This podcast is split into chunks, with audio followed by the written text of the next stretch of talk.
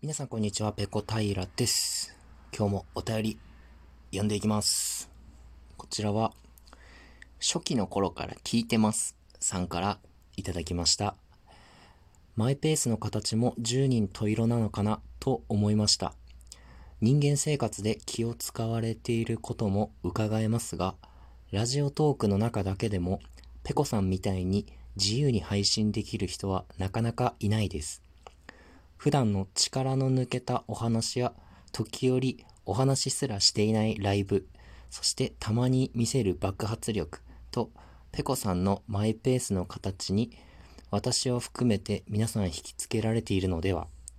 そんな狂気じみたところも人に気を使いすぎるところも含めて応援しています。ということで、えー初期の頃から聞いてます。さんどうもありがとうございます。これはえー先日公開したマイペースはマイペースじゃないっていう話についてのご感想だと思うんですけれども、うーん、そうですね。あの結構ラジオトークでは自由にやらせてもらってます。ラジオトークの中ぐらいでは好きにやらせてくださいという感じですね。普段はあの協調性はある方だと思います。まあ、ただ、うんまあ、人とね、合わせてやっていくと気づかれもしますし、まあ、だんだん、うーん、意識していないところで多分いろんな負荷がかかってくると思うので、まあ、ラジオトークっていう世界の中だけでは好きにやらせてくださいっていうことで、えー自分のペースでやらせていただいております。普段の力の抜けたお話や時折お話すらしていないライブ。そうですね。あの、ただ寝てるだけだったりしますからね。えーただ寝てるだけの配信を、あの、聞いてる人が、まあ、何人もいると。えー頭おかっぴな人が配信して、頭おかっぴな人が聞いているっていうのが、えー僕の、え番組です。はい、ありがとうございます。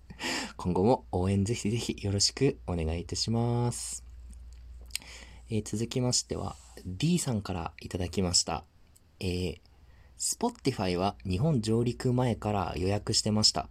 ペコさんのプレイリストいつか作って晒してください。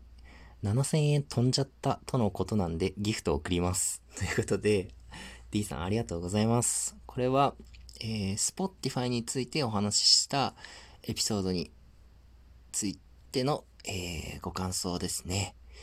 えー僕も Spotify はね、えー契約して使ってるんですけど、まあ便利ですね。うん。自宅にいながらにして、もう世界中の音楽をね、聴くことができますので、本当に便利な世の中になったもんだなっていうふうに思います。まあただその一方でね、あの、一種のギャンブルとも言える、ジャケ買い、ジャケ買い？とかのドキドキ感は、まあなくなってしまったなっていう、そういう一末の寂しさもありますねっていうのを、以前のね、その、Spotify の話で、えー、ちょっと触れましたね。うん。あと7000円飛んじゃった。はい、そうです。私、ラジオトークで、まあちょっといろいろありまして、7000円を失いました。で、それについて、あの、失っちゃったんでっていうことで、あの、ギフトをいただきました。本当に。ありがとうございます。いつもいつも。ね、あの、この7000円、失った7000円をね、あの、取り戻すライブをですね、3月19日ですかね。19日の金曜日に行いまして、あの、7000円どころか2倍の金額を取り戻しました。皆さん本当にどうもありがとうございました。えー、このね、ライブ配信の投げ銭システムについては、まあいろいろとご意見はあると思うんですけれども、えー昨日の、昨日じゃない、3月19日の絶対に7000円取り戻すライブでは、えー僕は100%金目当ての配信をしました。絶対に7000円を自分の実力で、ライブで取り戻すんだっていう思いがありましたので、あの、皆さんいろいろと、このね、配信、お金のためにライブ配信するのはどうかと思うとかね、いろいろなご意見はあるとは思います。ただ、僕は昨日じゃなくて3月19日か3月19日の7000円取り戻すライブでは100%金目当ての配信を迷いなく言いやりました。はい。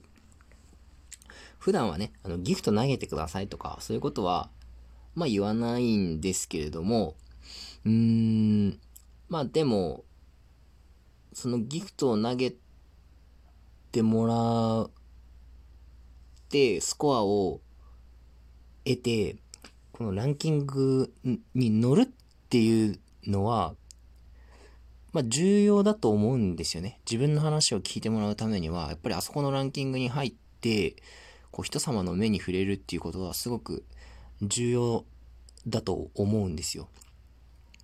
なので、うーん、でもなんかそこに入ることが最終目標じゃないと思うんですよね、みんな。そこに入って、名前をね、知ってもらって、自分の話を聞いてもらうっていう、その先の目標があると思うので、うん、まあ、いろいろとご意見はあると思いますけれども あの、ど、どうなんですかね。うん、僕はあんまりそのラジオトークの未来とかね、配信はこうあるべきっていうことについて考えたことは全くないので、あのそれはわかりません。あの、そういう議論をね、ちょっとあの、頭いい方でね、ちょっと進めていただければと思いますんで、あの、僕は19日のライブは100%金目当てでやりました。そして目標を達成しました。それについて本当にありがとうございますと。えー、それだけですね。はい。D さんもいつもありがとうございます。はい。えー、そして、えー、私はいつでも延長チケットが本当に欲しいです。なぜなら、えー、自分の話を、えー、多くの人に長い時間聞いてもらいたいっていう、その思いからです。はい。延長チケットいつでもお待ちしております。えー、いただいたギフトはね、投げていただいたギフトは、あの、すべてありがたく受け取ります。はい。いつも感謝してます。ありがとうございます。えー、そして、そして、えー、ラムラムさんからいただきました。ペコさん、サラミすぐ食べたのかよ、笑い。見ず知らずの人からもらったもの食べちゃやばいよ、やばいよ、っていうことで、これも先日公開したサラミの妖精っていう話ですね。僕の、僕が駅を歩いていたら、え知らないおじさんからサラミをもらったと。えしかも包み紙とかに入ってるものじゃなくて、直のね、直のサラミを 手から出して、あの、これあげるから食べなって言われたっていう あのおじさんはサラミの妖精だったんじゃないかっていう、そういうお話ですね。うん。まあでもサラミはね、美味しいですからね。食べてしまいました。はい。えー、特にお腹を壊したりとか、そういうこともなかったので、まあ、あのおじさんは本当にサラミの妖精だったんだと思います。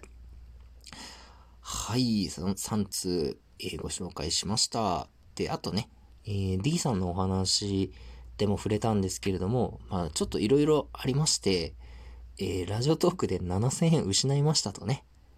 えー、まあ、詳細についてはね、ツイッターとか見てもらえれば何があったかとか、えー、わかると思うんですけれども、まあ、その7000をね、ラジオトークで失った7000を、ラジオトークで絶対取り戻してやるっていう 思いで、3月19日の金曜日ですね、えー、ライブを行いまして、えー、なんとなんと目標としていた7000円の倍以上の金額を取り戻すことができました。本当にありがとうございました。まあ、これは事前に告知をして、えー、100%金目当ての配信ですと。えー、その目標を達成するためにギフトが本当に喉から手が出るほど欲しいですっていう、えー、ことを述べてですね、告知をさせていただきました。で、本番もですね、いろんな方に、えー、コメントですとか、ハードですとか、ギフトいただいて目標を達成することができました。本当にありがとうございました。えー、まあね、この投げ銭システムについてはいろいろご意見があるということは存じておりますが、僕はね、まあ、自分がこれをやると決めたことについて、えー、結構ね、迷いなく突き進めるタイプなんですよ。なので、これに関してまあいろんな意見があるっていうことは、あの、知ってはいるんですけれども、それをやってる時はね、あの 何にも迷いない、なかったですね。本当に7000円取り戻すことしか考えていませんでした。ね。まあ、いろんな考えの人いますけどね。うん。自分は こんなスタイルでやらせてもらってますので、あの、今後とも、えー、応援の方をね、よろしくお願いいたします。はい。えー、それではね、もう時間もないんで、あと1分弱ぐらいしかないんですよ、これ。